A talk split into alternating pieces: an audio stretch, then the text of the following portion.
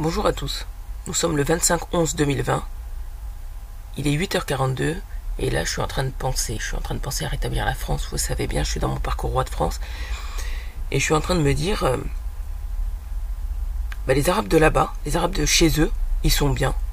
Et les Arabes de chez nous, c'est de la merde. Et c'est quoi la différence entre les deux? Bah, La différence entre les deux, c'est que les Arabes de chez nous, c'est nous qui les avons éduqués. C'est la France qui les a éduqués ça reviendrait à dire que si on veut qu'ils redeviennent bien, soit il faut les renvoyer chez eux parce que chez eux ce sont des gens bien, soit il faut les garder ici, mais en leur laissant la possibilité de vivre comme ceux qui sont chez eux. C'est-à-dire, écoutez, vous allez porter votre voile, vous allez aller à la prière, vous faites votre prière cinq fois par jour, vous allez à la mosquée, vous faites la grande prière du vendredi, et puis euh, vous élevez des chèvres. Élevez des chèvres. Vous avez besoin de chèvres pour le sacrifice, pour l'Aïd. Élève des chèvres pour l'Aïd el-Kbir, plutôt que d'aller vendre de la drogue en bas du bâtiment. Astrid Pigerin, il est 8h43. Nous sommes le 25 novembre 2020. Je vous demande de bien réfléchir à ce que je viens de dire. Ça peut être pris sur le ton de la plaisanterie mais ça peut être aussi très très vrai. Et attention qu'on ne vulgarise pas. Hein. Tous les Arabes de France ne sont pas pourris, mais je suis en train de travailler sur euh, ce que les communautés disent des communautés. Bon. En tout cas, une chose est sûre, vraiment, regardez l'Afrique. L'Afrique de haut en bas, de droite à gauche, d'est en ouest hein, et du nord au sud. Regardez l'Afrique, qu'elle soit euh, plutôt maghrébine ou plutôt noire eh bien, vous allez vous rendre compte que personne n'est fainéant en Afrique. Personne, strictement personne. C'est un continent qui ne permet pas d'être fainéant. Si tu veux vivre, il faut survivre. C'est ça la base de l'Afrique. Survivre. Et aucun être là-bas n'est fainéant. Alors pourquoi est-ce que lorsqu'ils arrivent en France, ils le deviennent? Ok, bah en fait on les a rendus fainéants. On leur a dit bah écoute, pas de travail, vu ta gueule, on va pas te faire travailler. Vu ce qu'on pense de ta race, que tu sois noir ou arabe, euh, comme t'es inférieur, euh, on va pas te prendre sur des hauts postes. Et puis on va te filer 400 balles de RSA. Ah bah écoute, euh, il y a un moment où chacun a besoin de la dignité, chacun a besoin de vivre. Surtout quand on met parallèlement tout ce tapage médiatique euh, où on vous fait croire que pour être quelqu'un, faut avoir le dernier téléphone, faut avoir un grand écran de télé, faut avoir ceci, cela. Mais écoute, le mec, il n'a pas envie d'être un chien. Autant il n'a pas d'argent, autant il a envie d'avoir ce qui fait qu'on va le regarder comme étant un homme dans ta société. Donc euh, d'une manière ou d'une autre, faut se procurer ça. Hein. Alors en plus c'est marrant parce que les téléphones mobiles, je vais vous dire un truc. Alors t'as pas beaucoup d'argent, t'es es chez Pôle emploi, t'es au chômage. Les deux premières années, tu vas avoir un petit peu d'argent quand même, tu vas avoir 80% de ton salaire d'avant. Et puis petit à petit, bah si tu trouves pas d'emploi, alors c'est un peu ça hein, le, le travers du truc, c'est que plus tu mets du temps à retrouver du boulot, moins tu as de d'en retrouver puisque tu baisses en employabilité. C'est ça le problème de la France, c'est que dès qu'il y a un trou dans ton CV, c'est bon madame, vous êtes fainéant, c'est bon monsieur, vous êtes fainéant, on vous prend pas. Donc là ça va être bien parce qu'avec le Covid, tout le monde aura un trou de six mois dans son CV et ça va être superbe. Et à la rigueur, moi je me méfierais de celui qui a pas de trou dans son CV. Écoute, c'est qui tes copains pour que tu sois couvert à ce point-là? Qu'est-ce qui fait que toi tu as été protégé et pas les autres? Autant vous dire que moi je vais pas recruter quelqu'un qui a pas de trou dans son CV. Hein. Dites donc. Ah ouais, mais non, ça veut dire que tu appartiens à une loge. Alors, euh, il y a quelque chose qui va être euh, super intéressant. Euh, ce que je vous disais, ouais, ouais, c'est que bah, quand tu es chez, chez Pôle Emploi, on te demande de télécharger l'application Pôle Emploi. Quand tu es à la CAF, on te demande de télécharger l'application CAF. Et puis euh, voilà, toutes les administrations françaises ont une application. Et pour ça, il faut un téléphone qui déjà est un smartphone. Il faut surtout pas avoir un téléphone téléphone, faut avoir un smartphone. Et donc ça veut dire qu'on te met en situation de devoir acheter quelque chose qui coûte 500 euros. Et alors en plus, on te demande de payer un abonnement tous les mois pour ce téléphone. Donc déjà, tu rajoutes tes 20 euros de téléphone tous les mois. Non mais attends, c'est super top. Alors, ce qui est plutôt marrant, c'est que les personnes qui doivent aller chez Pôle Emploi ou qui doivent aller à la CAF pour avoir le RSA, ce sont des personnes qui n'ont pas travaillé depuis longtemps et donc euh, qui sont très souvent fichées préventelles pour des impayés de téléphone. Donc ces personnes-là, il faut qu'elle trouve un téléphone smartphone, mais pas à 1 euro plus abonnement engagement 24 mois. Non, non, elles sont obligées de l'acheter en offre déliée. C'est-à-dire elles sont obligées de prendre une ligne téléphonique en prépaid, qui coûte plus cher que si tu avais un abonnement donc sur 24 mois. Mais en plus, tu dois payer ton téléphone plein pot. Bah écoute, quand t'as 450 balles pour faire le mois et qu'on te demande d'acheter un smartphone plein pot, t'es obligé de le faire par la débrouille, hein, t'as pas le choix. Écoute, vous mettez la France en situation de devoir se démerder de manières qui sont pas forcément, alors euh, je sais pas si on dit que ce sont des manières qui sont pas catholiques, euh, pas orthodoxes, mais en tout cas qui sont pas forcément très très euh, morales du point de vue de la citoyenneté normalement. Mais bon, si vous les forcez à les mettre là-dedans, c'est que vous acceptez qu'ils utilisent ces méthodes quelque part. Hein. Alors ce qui est plutôt marrant, c'est que quand tu es donc chez Pôle Emploi, tu achètes ton petit téléphone, et puis voilà, et puis t'as pas beaucoup d'argent. Bon voilà, donc tu actualises ta situation sur euh, ton téléphone, smartphone, une fois, deux fois, trois fois, six mois, un an, deux ans, et puis à un moment, bah, on t'envoie un message te disant que ton téléphone, euh, bah, il est pas, euh, il est pas actualisé. Hein. il faut un téléphone beaucoup plus neuf que le tien pour pouvoir continuer de percevoir les allocations, en tout cas d'actualiser ta situation. Donc en fait, la France même, dans son système administratif, c'est de la merde. Vous demandez à des pauvres gens pas de thunes, de devoir être au top de la technologie numérique pour pouvoir continuer de percevoir une allocation. Bah écoutez, vous créez les voleurs, hein, je suis vraiment désolé, vous créez les voleurs, vous créez le recel. En tout cas, vous ne mettez pas en place quelque chose qui va le stopper.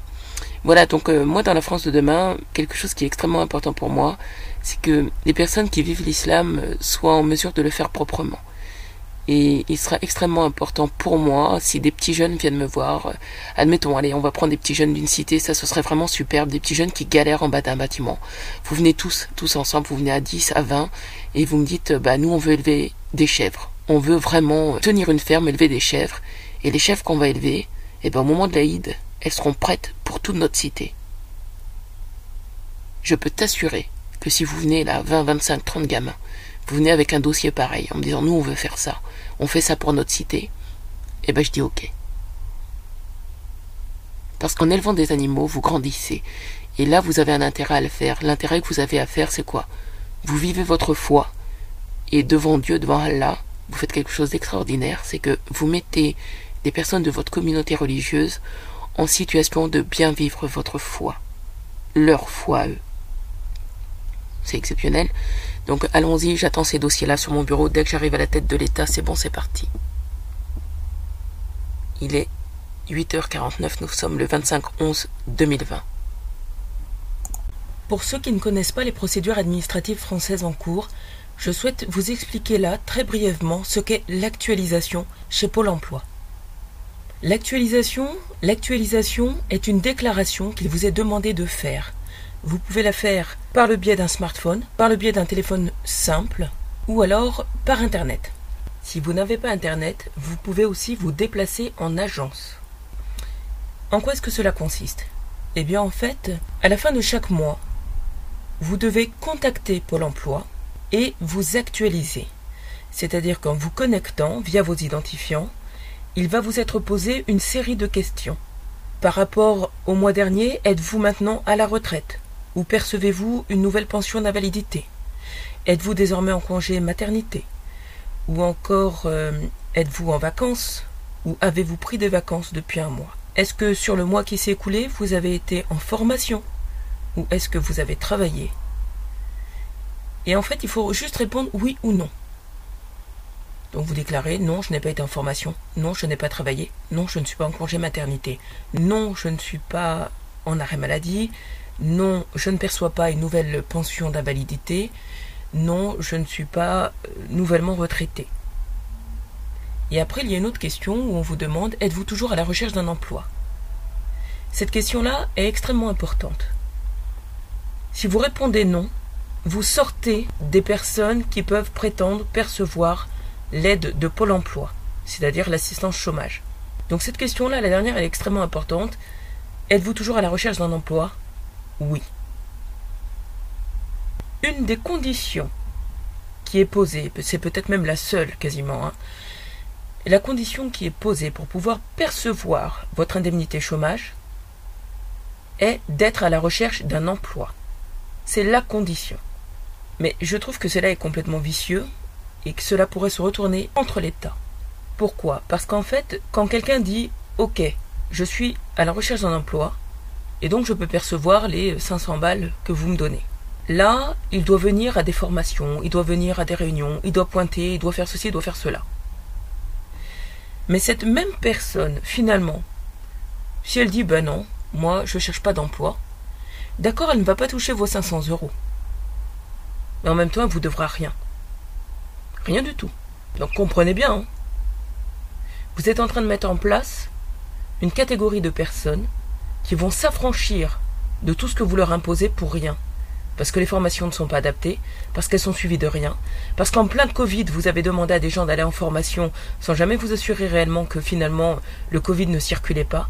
Donc il y a quand même quelque chose qui, euh, qui est dérangeant là-dedans.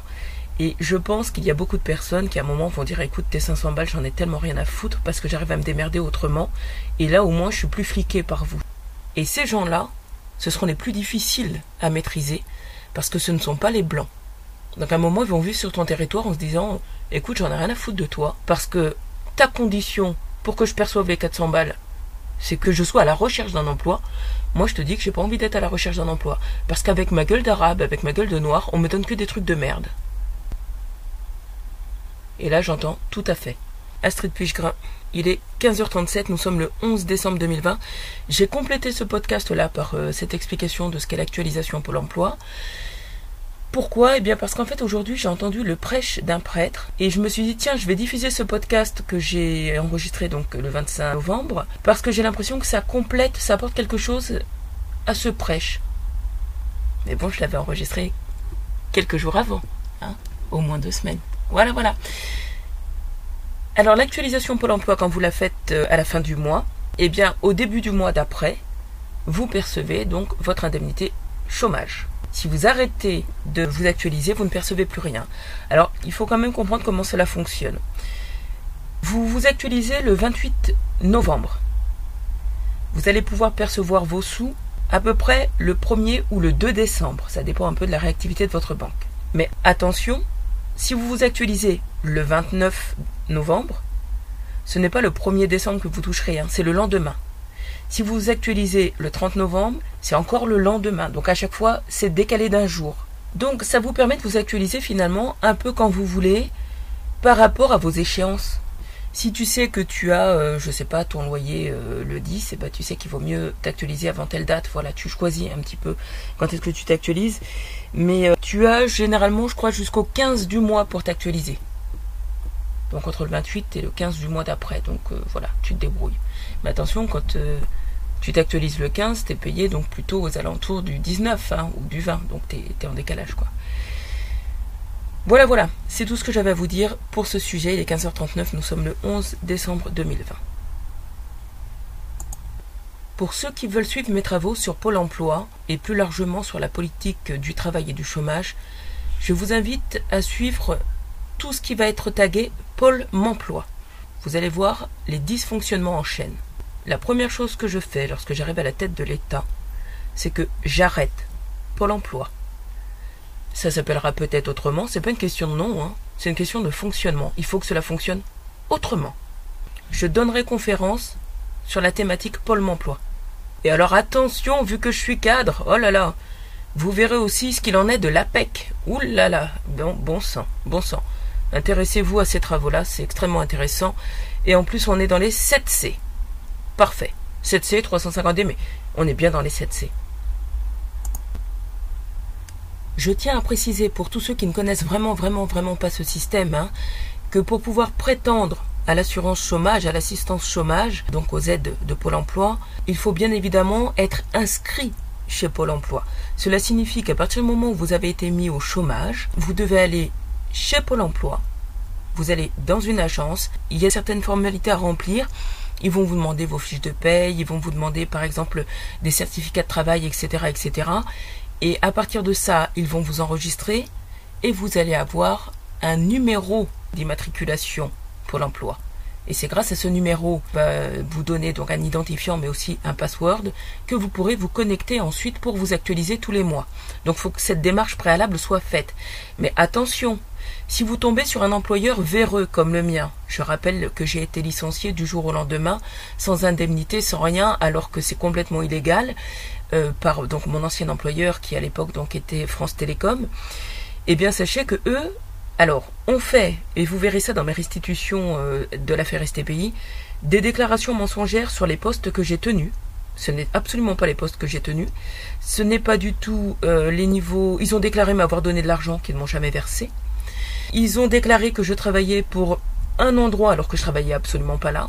Donc, et en plus, ils m'ont pas envoyé les papiers. Mais attention, il faut savoir aussi que c'est une entreprise qui ne m'a pas annoncé que j'étais licencié. Je suis juste arrivé sur mon site de travail un jour. Toutes les portes étaient fermées, mon badge ne marchait pas. J'ai donc dû rentrer chez moi. C'est un collègue qui m'a dit t'es licencié.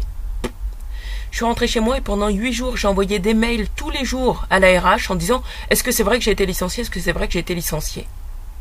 Et au bout de huit jours, que Dieu m'en soit témoin, ah, je prends Jésus non seulement pour témoin, mais aussi pour avocat, eh bien, au bout de huit jours, j'ai eu une réponse de cette dame qui s'appelle Christine Lanoé. Elle me dit Oui, vous avez été licencié. Comprenez que c'est complètement illégal cette méthode. Rien que ça, ça vaut pour annulation du licenciement. Attendons de voir quand est-ce que Stéphane Troutbal va bouger son derrière autrement que sur le dos de sa putain. Merci beaucoup. Astrid Puigrin. Tu vas me rétablir. Je te dis que tu vas plier. Devant Jésus, tout genou fléchira, et toute langue confessera Jésus-Christ est Seigneur. Je peux t'assurer que tu vas plier. Amen, j'entends.